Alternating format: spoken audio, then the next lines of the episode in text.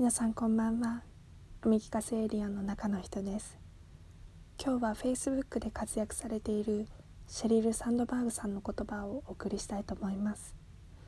卒業生を前にして突然の夫の死を乗り越えてきた彼女がどんな言葉を届けたのかぜひ聞いてみてください。では行きます。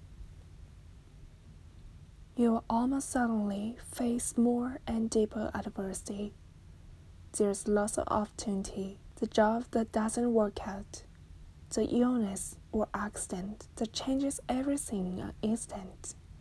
There's loss of dignity, the sharp sting of prejudice when it happens. There's loss of love, the broken relationships that can be fixed. And sometimes there's loss of life itself.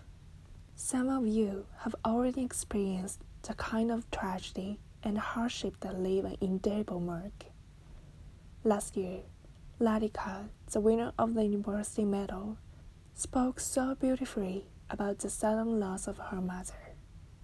The question is not if some of these things will happen to you, they will. Today, I won't talk about what happens next, about the things you can do to overcome adversity no matter what form it takes when it hits you. The easy days ahead of you will be easy.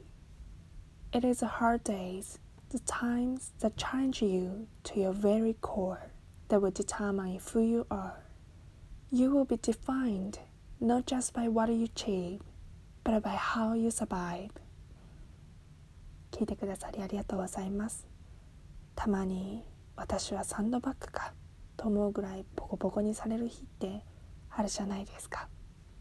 その時に感じた痛みもいつかは自分を大きく強く育ててくれるそういうふうに考えられたらちょっとは痛みが引くのかなって思ったりします。今日も一日お疲れ様でした。また明日も頑張りましょうね。おやすみなさい。晚安